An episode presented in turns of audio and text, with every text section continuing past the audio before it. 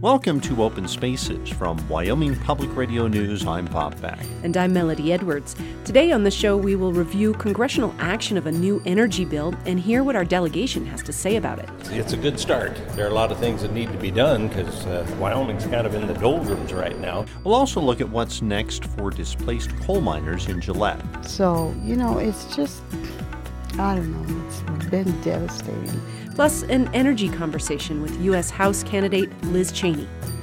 It is hugely important for us from an, econ- an, economic perspective and from a national security perspective to be energy independent. Also, discussions on sexual assault and Yellowstone National Park. It's all coming up on Open Spaces from Wyoming Public Radio News.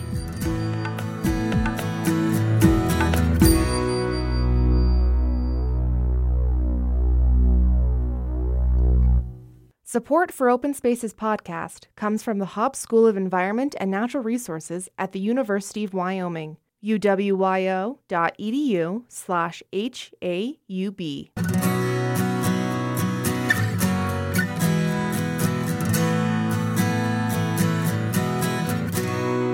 Welcome to Open Spaces from Wyoming Public Radio News. I'm Melody Edwards. And I'm Bob Beck. The U.S. Senate put its partisan tendencies aside this week and passed a sweeping bill aimed at modernizing the U.S. energy sector.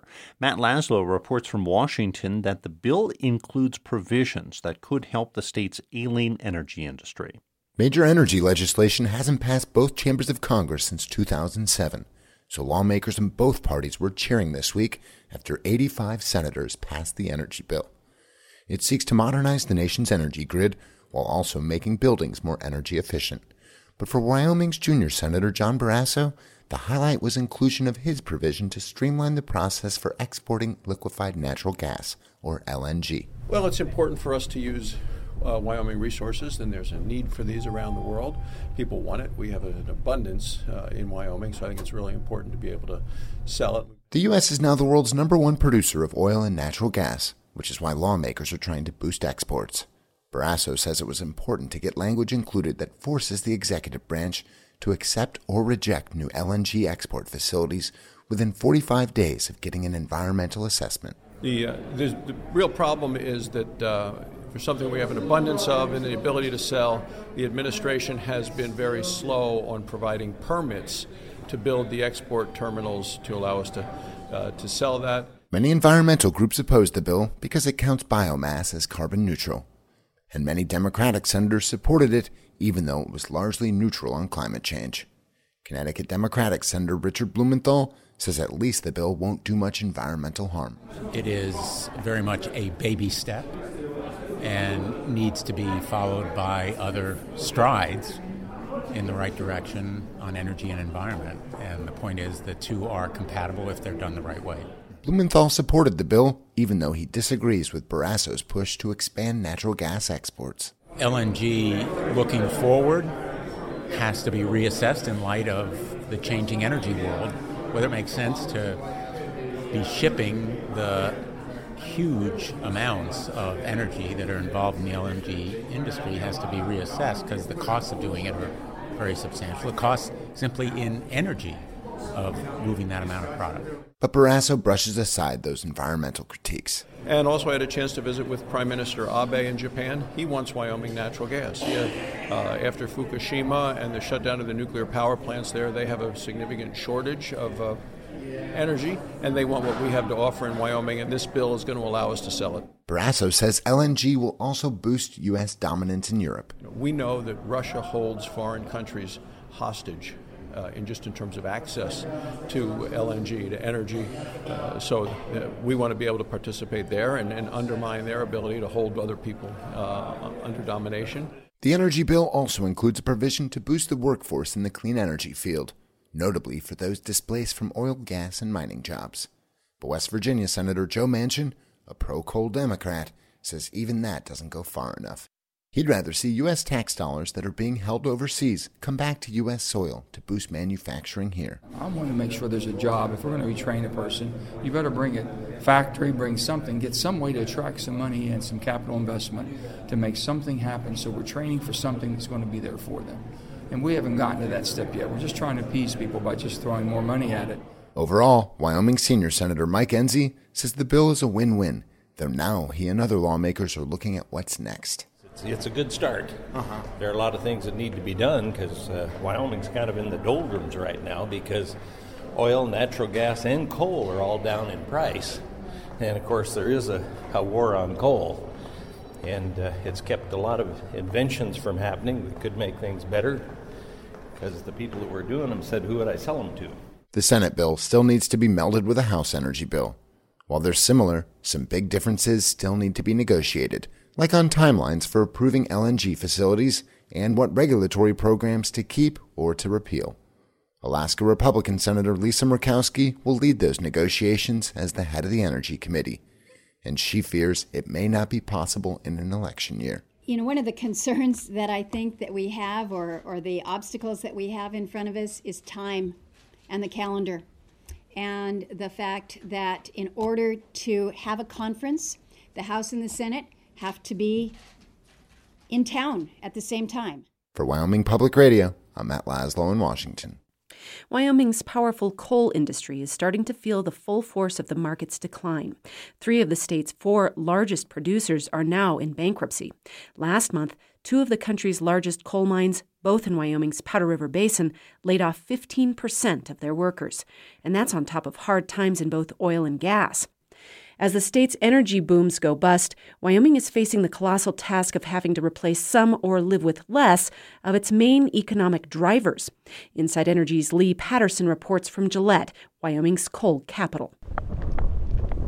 I met Gail Japp on a gray day in early spring. It's kind of chilly, but uh, this is Wyoming and I like Wyoming. She's 64 with blonde hair and bright blue eyes, the kind you keep noticing. Wind ripped across the open prairie as we walked towards her corral. This is Money. This is my two year old. And this guy, he's just a yearling. He's my baby. Japp's horses are like grandkids to her. But for the past few days, she's been preparing to give them up. I've got to downsize, and there's a lot of stuff I'm going to have to sell. So that she'll be able to pay her mortgage. Japp was one of the nearly 500 coal miners laid off recently. Whew. Inside and out of the wind, Japp tells me she's just filed for unemployment and has started to look for work. Yeah, I can't leave Gillette, and which is really going to make it hard for me to find something.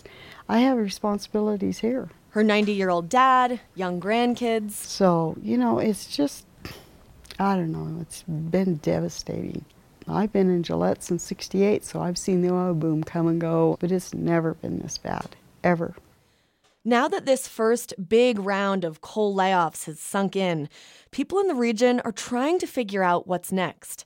They've lived for decades with a strong economy fueled by energy dollars, a low unemployment rate, and plentiful, well paying jobs. It is an absolute complete turnaround right now. That's Carter Napier, Gillette City Administrator.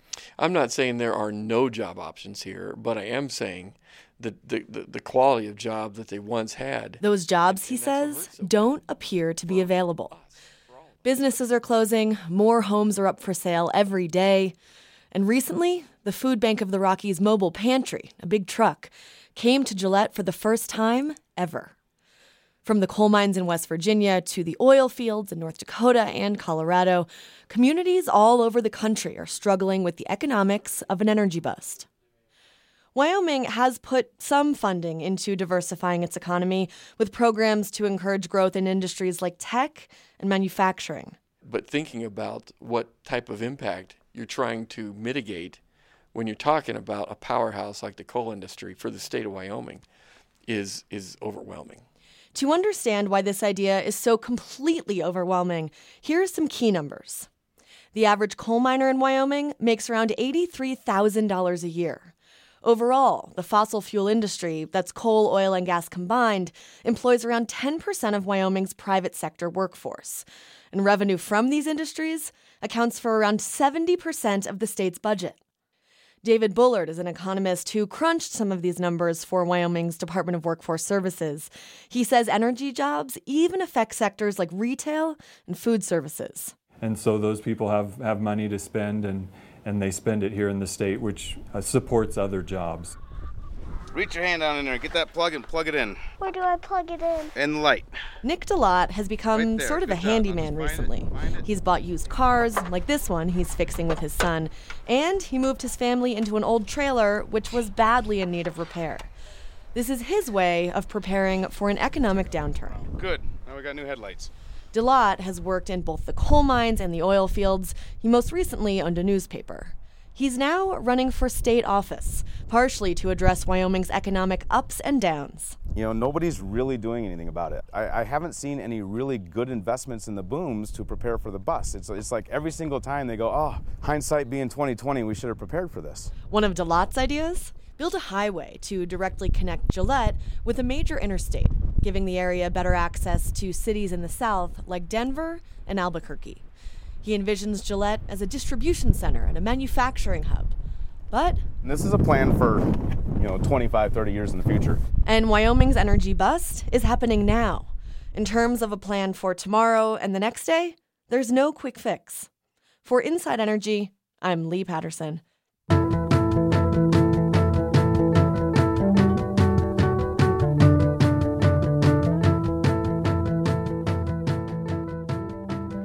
Coming up, we'll talk energy with U.S. House candidate Liz Cheney. This is Open Spaces.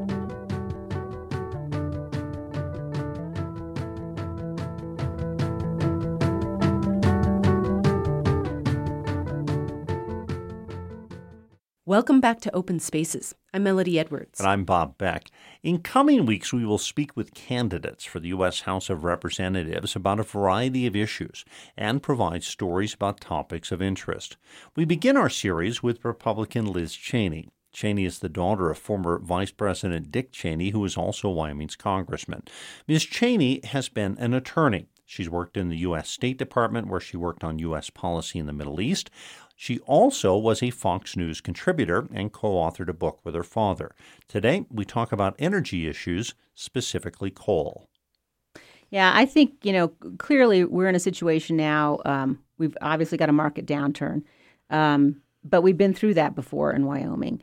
And what's happening now is you've got a market downturn that's being absolutely exacerbated by these policies coming out of Washington. Um, and it, it's no secret, you know, the Obama administration, Secretary Clinton, Senator Sanders, they've been very clear they want to kill the coal industry. Uh, in my view, it's based on totally junk science. And they tried during the first part of the administration to do this really through these subsidies to renewables. And I think it's absolutely clear that we've seen tens of billions of taxpayer dollars wasted.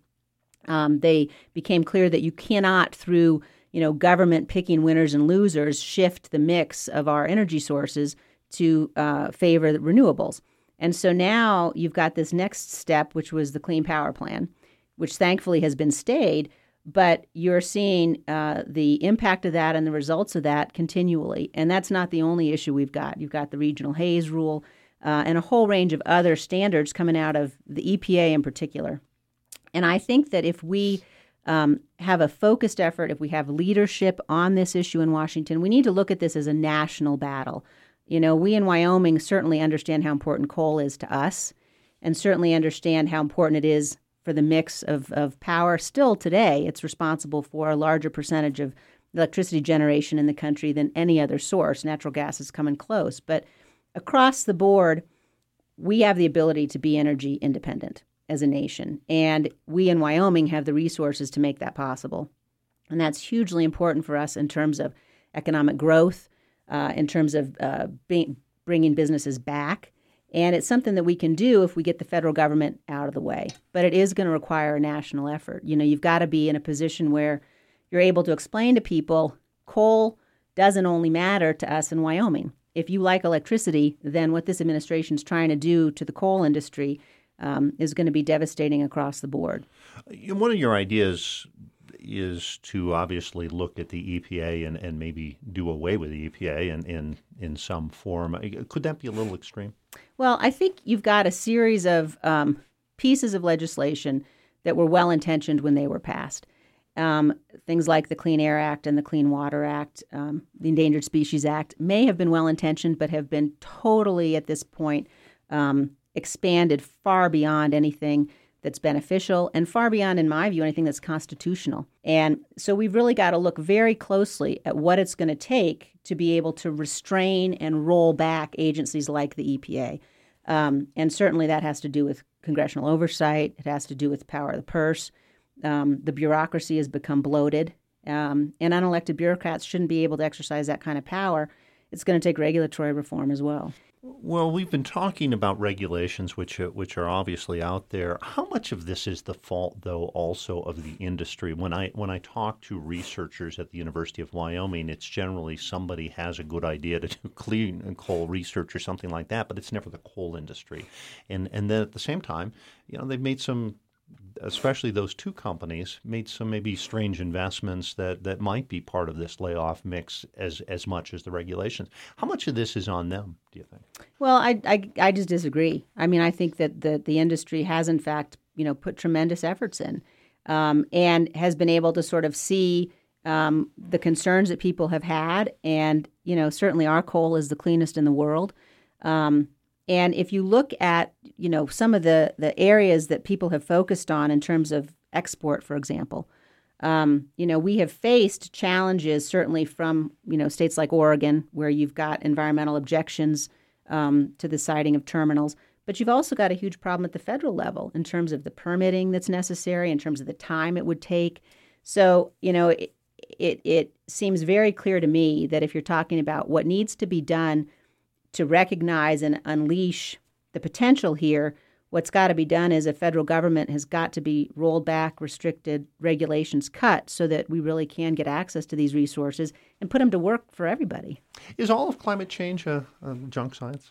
You know, I think that the notion that carbon dioxide is a pollutant is wrong. And I think that's one of the things you'll people can go to my website, uh, cheneyforwyoming.com, and see my priorities. And one of them is I'd like to see Congress legislate a prohibition against regulating CO2 as a pollutant.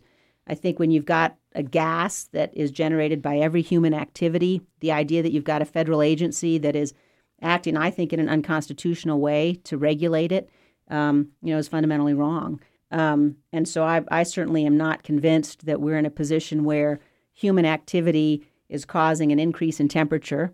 And you can certainly see they've even changed the way they talk about it. You know, the the Al Gores of the world don't call it global warming anymore because, frankly, um, the the facts didn't bear that out. It's now called climate change, and um, every single policy that they're putting in place today, which will devastate the economy, will devastate Wyoming's economy, uh, devastate potentially the energy industry, will, by their own admission, have almost no impact on global temperatures.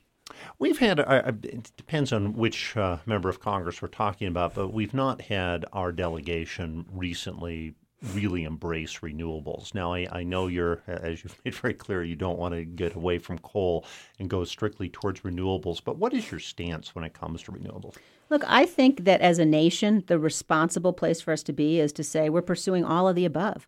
I mean, it is it is hugely important for us from an, an economic perspective and from a national security perspective to be energy independent. And that's where we ought to be, and we ought to pursue every possible avenue to make that happen. But but what we've seen happen in the last seven and a half years is almost sort of simultaneous with these huge advances in fracking and in horizontal drilling mm-hmm. that have made us, you know, closer to energy independence than ever before. At the same time, you've had this ideology on the part of the administration that doesn't want to support fossil fuels. And so we've watched them waste tens of billions of dollars on renewables. Um, the same environmental groups that complain about, you know, sage grouse when it comes to oil and gas seem not at all concerned about, you know, what the wind turbines are doing to bald eagles, for example. Um, and so I think we've got to have a level playing field, and I think we need to pursue all of the above. But right now, you've got the administration very much trying to uh, exercise favoritism. Those were some comments on energy from U.S. House candidate Liz Cheney. We will be hearing from other candidates throughout the rest of the spring and summer.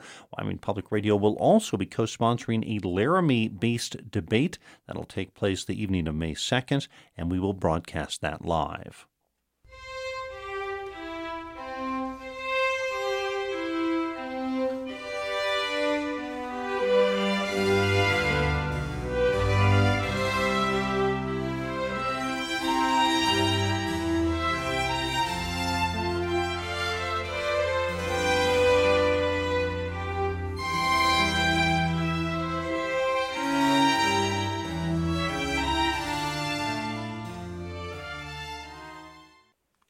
Staying with the topic of energy, picture the wind turbine technician, a worker with a hard hat and climbing harness perched atop a tall white tower, making sure those power generating blades are spinning just right. That job, maintaining wind turbines, that's the fastest growing profession in the country right now. Inside Energy reporter Dan Boyce puts that in context. Ask student John Crothers why he wants to be a wind turbine technician. Uh, I'm looking forward to climbing up 300 feet and working on something that's critical. He's enrolled at the Ecotech Institute, a technical college in Aurora, Colorado, learning on scale models of the turbine engines he'll be fixing.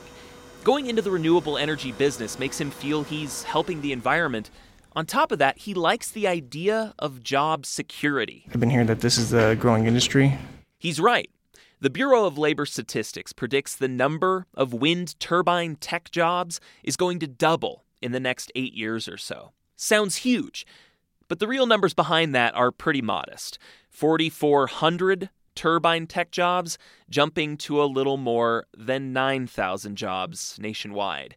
Meanwhile, tens of thousands of coal, oil, and natural gas workers have been laid off in the last year. But that's one reason why Tom Darin with the American Wind Energy Association points to the growth of turbine technicians as one small and exciting piece of a trend seen through his industry. We have 88,000 jobs right now, and that's our record number of jobs in the wind industry. The American Wind Energy Association says that's 20% more total wind jobs than a year ago. And Darin says last year more wind power was added in the U.S. than any other electricity source. We beat natural gas, we beat solar, we were top. With that, wind still only generates about 5% of the country's electricity. But student John Crothers sees a healthy career in front of him, as long as he's working with his hands on a turbine. That's what I want to do, yeah. For Inside Energy, I'm Dan Boyce.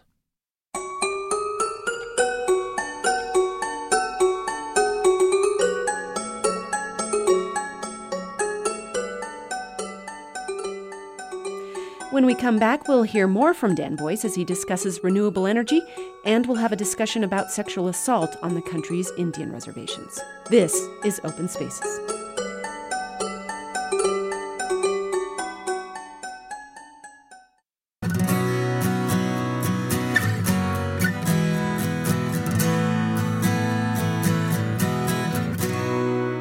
Welcome to Open Spaces. From Wyoming Public Radio News, I'm Bob Beck. And I'm Melody Edwards. April is Sexual Assault Awareness Month, a good time to talk with the editor of a new book being handed out for free to Native women around the country called What to Do When You're Raped.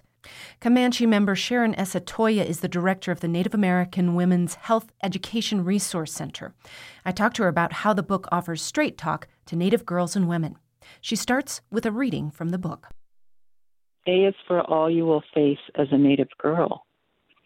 Because as Native girls, you're more than three times as likely as other American girls to be raped. Currently, more than nine out of ten Native girls have been forced to have sex when they don't want to, and that is always rape, even if it is on a date. Don't be scared, tell someone. It is not ever your fault. You did not ask for it, and you are not alone. This book is so that you will be prepared and you will know what to do and who can help when you are raped. So maybe you could just start by talking about why you decided that this book needed to be developed. In Native communities, there is very little prosecution of uh, rape predators that occurs, and so we uh, we can't wait for the FBI to do what they're supposed to be doing. So we decided to come up with a community response. We came up with the title by um, the fact that a while back a young mother was in my office and she asked me uh, just point blank. She said, "Charon, what do I do when my daughter is raped?" And it it it wasn't what to do if she's raped but when and it was just shocking it just it stuck with me and you know this the subtitle of the book is an abc handbook for Native girls, and it's an illustrated book. And so I'm wondering what age group this book is directed to and, and why it seems to be directed to a, a much younger group of girls. Well, we're looking at uh, from, you know, 10, 11, 12 years old on up. Uh, and we made it an ABC book because if you get handed a, a brochure and it's all words, you know, too wordy, you don't finish it. So we wanted a tool that could be easy to read, fast, easy to find what you've read. So it doesn't really matter what age group you are, it's useful at any age, but it is geared toward younger women. And it has a really strong message. You know, that the bottom line is that uh, it is not your fault. Do not blame yourself, and you are not alone. Now, what law was passed in October 2015 and, and why was it so important to Native women? I want to say it was around 2013. There was a, a court decision that made Plan B an OTC, an over the counter, uh, which means you do not have to have a prescription, you do not have to see a physician, and uh, any age can purchase it. So, um, and what, exa- what exactly is uh, the Plan B? Plan B is emergency contraceptive, known as the morning after pill. It will not cause someone to uh, abort their pregnancy if they're pregnant. It's a contraceptive. It prevents you from getting pregnant. And so in October, October 15, 2015, Indian Health Service pharmacies and clinics implemented a policy that follows the federal mandate. You know, that was a huge victory. You know, it took them almost two years to develop and implement a policy. So now Indian women uh, can go to the Indian Health Service pharmacies and access it like everyone else in the country. How is it that you're um, making sure that this book is getting into the hands of young women?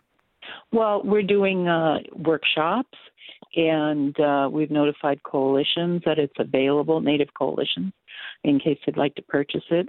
This is woman to woman, woman to girl, girl to girl, and it's meant to be shared in um, in the classroom, in a small group, a talking circle, one on one, and around the kitchen table, because so much dialogue occurs around a kitchen table. Um, and it goes into quite a bit of nuts and bolts uh, as mm-hmm. as it goes along. It, it it becomes really clear about you know you might need to get money for gas, things like that. It's wh- why did you decide to get into that kind of detail about how to go about this? Because these are things that our our young people are are faced with. Any woman is faced with when you're living in a rural community and on a reservation, especially. So uh, instead of just panicking, here are tasks that you need to do. You know, you you know, tell somebody, get into the emergency room, report it to law enforcement.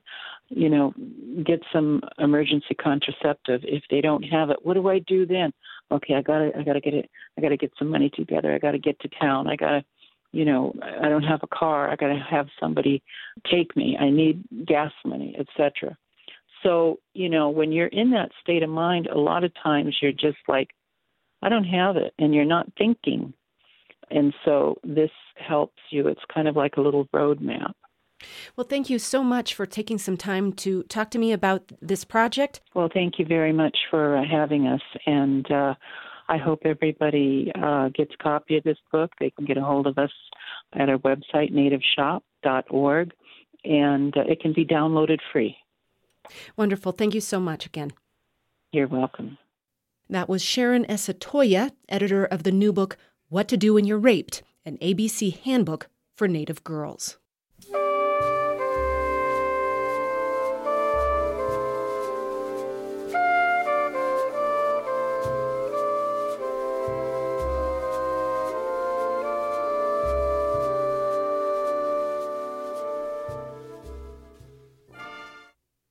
Most people on the Wind River Reservation have seen Craig Ferris on the sidelines of the basketball court at Wyoming Indian High School. As head coach, he's led the Chiefs to four state championships. But most days, Ferris can be found driving around and knocking on doors, putting the full court press on a major problem for reservation schools attendance. Ferris works for Wyoming Indian Elementary. Wyoming Public Radio's Aaron Schrank spent a day on the job with him, and he has this report. Craig Ferris begins his morning behind the wheel of a black Suburban, armed with a thick stack of envelopes.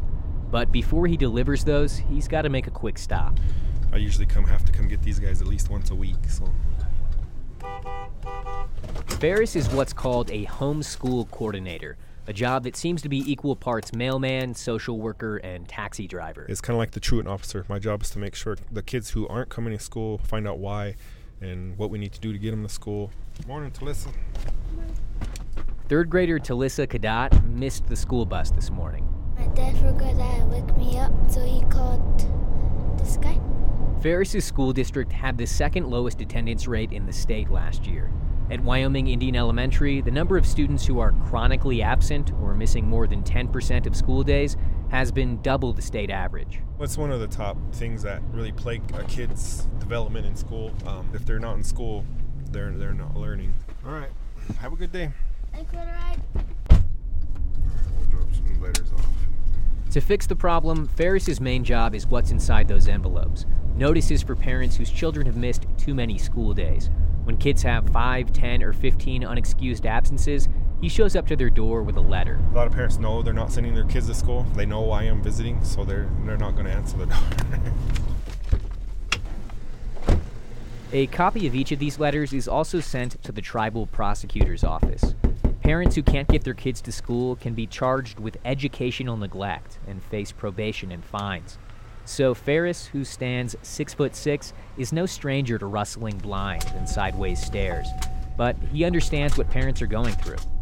a majority of our parents are trying. They are doing what it takes to get their kids to school. You know, even if they don't have a lot, they're doing it.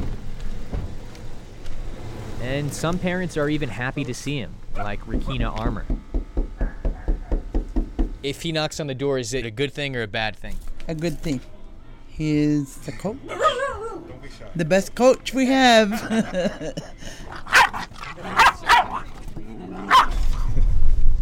We need to get me some dog biscuits or something. Yeah. Ferris has done this job for about six years, but he's been coaching basketball twice as long. Everybody knows I coach the high school team, so when I deliver letters, they're always asking me about the boys and the team and how we're going to do this year. And I, I think that kind of helps me out because uh, most people know who I am. After a few more deliveries, Ferris is called back to the school to take a sick student home. In the nurse's office, we bump into Ferris's mom, Donna Highwalker. And what are you doing? Following my son around? Following him around, yeah, yeah. What should I know about Craig? I don't want to say. Highwalker works at the school as a literacy interventionist. In fact, most of the family works here, she tells me. yeah, we end up getting all hired. Well, I'm the one that first started. I started, I've been here about, this is my 29th year. I got hired, my husband got hired, and then I think you? Ferris was born and raised here. He went to elementary school here, played high school basketball here. He left to play college ball, but came back. He says this is exactly where he wants to be. I really don't see myself doing anything else.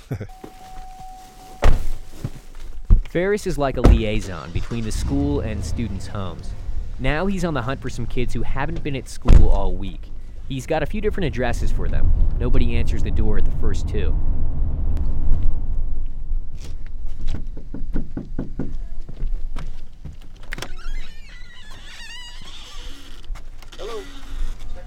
He learns the kids are in Casper, visiting a family member in the hospital. Family illness is a big reason many of his kids miss school. The reservation is home to many large extended families, and Ferris says they're big on coming together during trying times. Another cause for absence, he says, is the fact that the reservation is more than 3,000 square miles.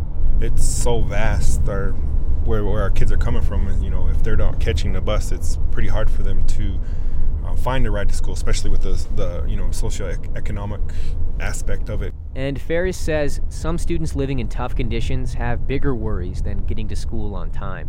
I've been to houses where nobody should be living there, type of thing, and bad things are happening in, in the house. And I've seen a lot, um, dealt with a lot, um, reported a few things. But mostly what he sees when he knocks on doors all over the reservation are parents who want the best for their kids.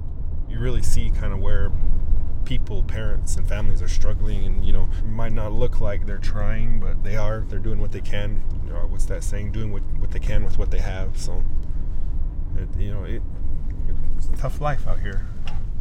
After a day out in the field, Ferris parks his SUV and pores over attendance data in his office. He stacks another thick pile of envelopes and maps out his route for tomorrow. For Wyoming Public Radio, I'm Aaron Schrank.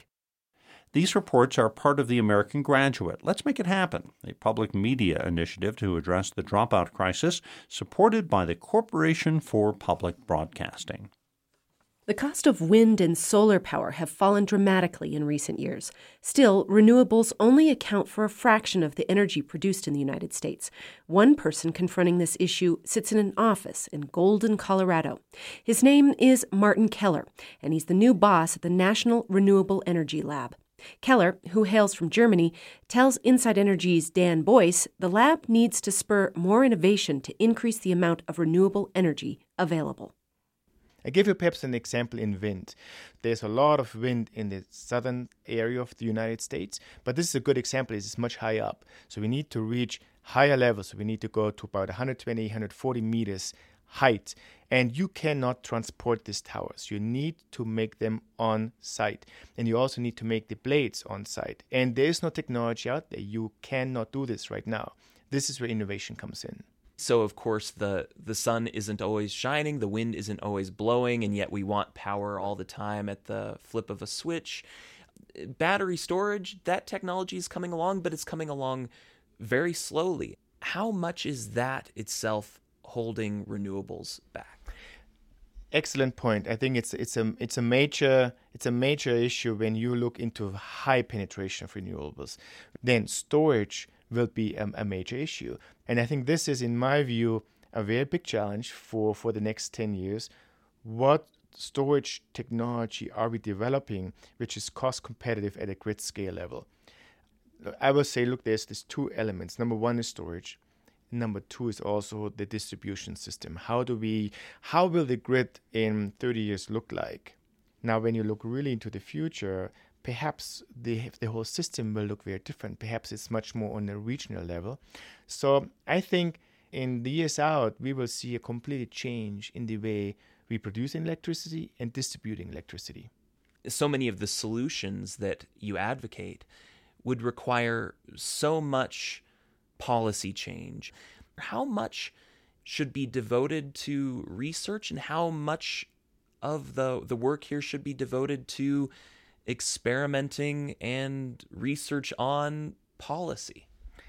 We should create the knowledge, the data to give to inform policy. I think it's important that we not not doing politics. We should help to inform policy, and and this is has to be done in a in a, in a way which is led out of the science and engineering and the analysis data which then gives the information to policy. So we not necessarily be involved in writing the policy. This is not our job, but we should create the, the baseline, the data to inform policy decision makers. Even in preparing that data, climate change and, and therefore renewable energy is still such a political hot topic in the United States, and uh, especially in light of the Obama administration's Clean Power Plan and what that may mean for our power system. So you've worked in government labs on these topics for years. How do you deal with the politicization and how that affects the operation of your lab? So I give you the example on, on coming back to climate change because a lot of times when, when I'm in Washington and you you're talking to Congress, as you said, climate change is very polarized. But when you talk to both parties and you just show the scientific facts, a lot of people really acknowledge and agree that we have a problem. Again, we sometimes I tell you in a situation like this, we as scientists, we need to take a look at this. How do we explain the scientific results in a way that the broad audience public can understand this. And I tell you, on climate change, on the renewable side, I, I tell you sometimes I think we as scientists have to do a better job to explain what the driver is for the science and engineering we're doing. And this has nothing to do with politics. Dr. Martin Keller is the new director of the National Renewable Energy Laboratory in Golden, Colorado. Dr. Keller, thank you very much for your time. Thank you very much for having me. Inside Energy is a public media collaboration focused on America's energy issues.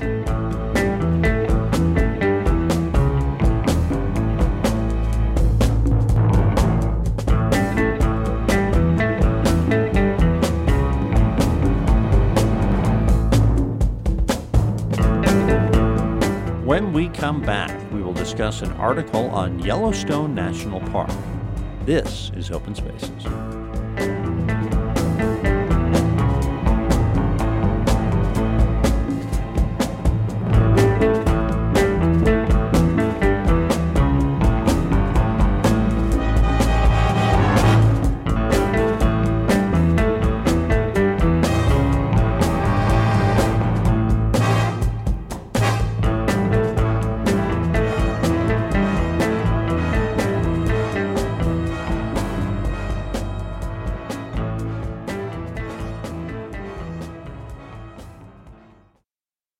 Welcome back to Open Spaces. I'm Bob Beck. And I'm Melody Edwards. To mark the National Park Service centennial this year, National Geographic magazine is devoting its entire May issue to the country's first national park. Yellowstone. Charlie Hamilton James is one of the photographers whose work will be featured in the issue. His niche is aquatic wildlife photography, animals like cutthroat trout, beavers, and otters. James is from the UK and relocated to Jackson for a year to shoot these pictures in the greater Yellowstone ecosystem. He told Wyoming Public Radio's Caroline Ballard that while he was here, he took his family on some classic Western road trips. To be honest, I felt like Clark Griswold um, from from Lampoon. yeah, we packed the car up and we went on road trips because you know, you, you grow up in England and you watch films about people doing road trips across the states. And when you get here, you've got to go and do it. I drove the kids from Jackson all the way through Utah, Monument Valley, to the canyon, to Vegas, to LA, really looking for what it is that represents the American West to me, because that's what I'm interested in photographing. It's that you know, working out the essence of it. And certainly when you've just arrived from the UK, that's kind of two things. That's your vision of the American West, but also it's kind of the American dream as well. You know, how do I take on the American dream? Uh, it's pickup trucks, it's cowboys, it's all these things, and it's it's McDonald's, it's everything else, and and I'm constantly trying to get to the sort of the point of what that is and take photos that represent that. Some of those photographs are these beautiful landscapes, and then you step back, and there's all of these people in it, all of these tourists. What do you take away from that? I guess I guess I'm sort of playing basically. I'm, pre- I'm presenting the truth about these iconic American landscapes. You know, not the romantic ideal of them, which is these pristine wildernesses. You know, the truth is, if you if you go to the Grand Canyon, there's thousands and thousands of people. You know, there's three people deep at some points taking selfies. That's what it actually looks like. And you can get to the front of, of the railing and overlook, and you know, there's no people in your shot. But you step back a, f- a few feet, and you know it's a landscape, an incredible landscape full of people. That's what it actually is. And you know that's it's not just a joke. It's actually um, a sort of for me, it's a sort of journalistic statement. You know, I'm I'm after the truth of what places are like, and that's that's what it is. How do the photographs you take, especially of those otters, the cutthroat trout, all the things that you've been focusing on here in the Yellowstone ecosystem, how do those photos contribute and inform what gets written in the issue? Well, it's, it's actually interesting, National Geographic, and, and you know I get asked this question a lot. So, as the photographer, how much time do you spend with the writer, and how, how does you know how do you sort of symbiotically work with each other? Well, you know, actually, not very much. Um, when you read the magazine, text is often separate to the pictures, and the pictures survive on their caption details. I think this issue is slightly different because we've we have looked at specific issues within the ecosystem and photographers have gone out specifically to shoot those issues, and those issues will be written about. But the actual pictures aren't referenced in the text. All my issues that I was photographing were, uh, I guess, wildlife ecosystem pictures. Um, for instance, the cutthroat trout ecosystem. Uh, you know, 42 species rely on cutthroat trout for their survival. So my job was to not only just photograph cutthroat trout, but also the animals that rely on them, like bald eagles, like bears, like otters, and basically I have a pretty tight shot list. You know, I had a sh- one of my things on my list was otter eating cutthroat trout. You know, I had to get that shot. It couldn't be a brook trout or a, a mountain whitefish or a sucker. It had to be a cutthroat trout because that is one story aligned with an, you know another story. Do you have a favorite photo that you have taken for this particular issue? Uh, I do, and it's a silly photo. it's a man, it's a Chinese tourist photographing a picture of the Tetons with the Tetons in the background. He's basically photographing the exact view that he's standing and looking at, and it's just a photo of it. And I, I just can't understand why he's doing that. What is it about the Yellowstone ecosystem in particular that makes it a good example and case study for other national parks to observe? Well, I think the thing about certainly Yellowstone National Park is firstly it's it's got funding, and they can use that funding to to invest in, in science and biology and land management, and you know it, it I guess can be a test case for other national parks. You know if if they can sort the problem of bison leaving the park out, for instance, okay, how can that be applied to other parks that are experiencing the same problems? So it's a real, I guess, a good, a good lab, a big wild lab for working out ways of sorting out contentious environmental issues. When you were working in that lab, is there anything that surprised you more than you thought it would, uh, maybe in taking your photographs and experiencing that wilderness? I mean, the whole thing was a surprise to me. I'm, I come from country that, you know, it's just grey and it rains all the time. And I think, do you know, it surprised me how much I fell in love with America. And we left Jackson, and none of us wanted to. And, uh, and we're all coming back soon because we're all deeply in love with it. Charlie Hamilton James, photographer for National Geographic, is working on the upcoming Yellowstone issue in May of 2016. Thank you so much for being with us today. Thank you.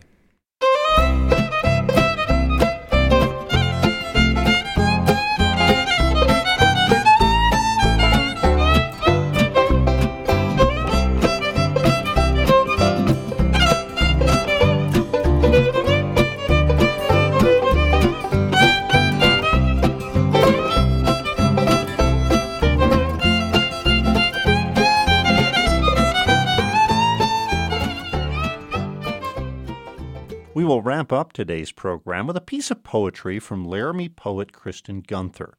This is called Devil's Tower. In the picture, the shot dog lay, a shuck, the corpse soft and innards rotted, gut agape. What was most essential had been torn away, leaving the weather beaten warp. A cavern blaze of blood black where eyes were, before the vultures came for the vitreous, water, salts and sugars that preserve acuity of sight, before the defleshing, after death. The young dog that tracked the body for hours out of frame. Perhaps the act of finding is harder than the art of loss. You don't know what will be tangible, legible, discarded and shocked, beautiful at the end. Or we do know. We know the way the dog knew as she quartered the field, near the volcanic veins of Devil's Tower, as friar headed buzzards made gradual descents. I'm Kristen Gunther.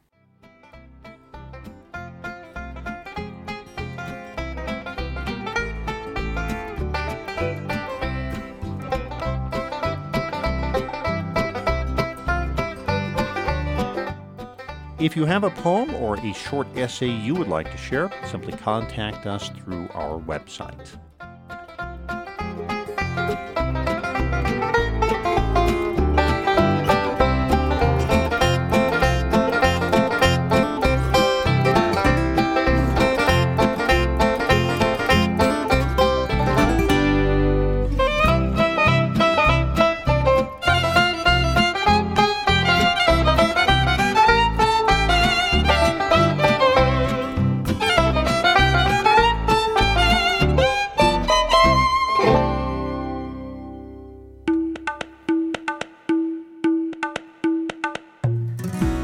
That's our program this week. Hey, if you missed any part of the show or want to listen to it again, you can go to our website at wyomingpublicmedia.org. There, you can also sign up for our podcast.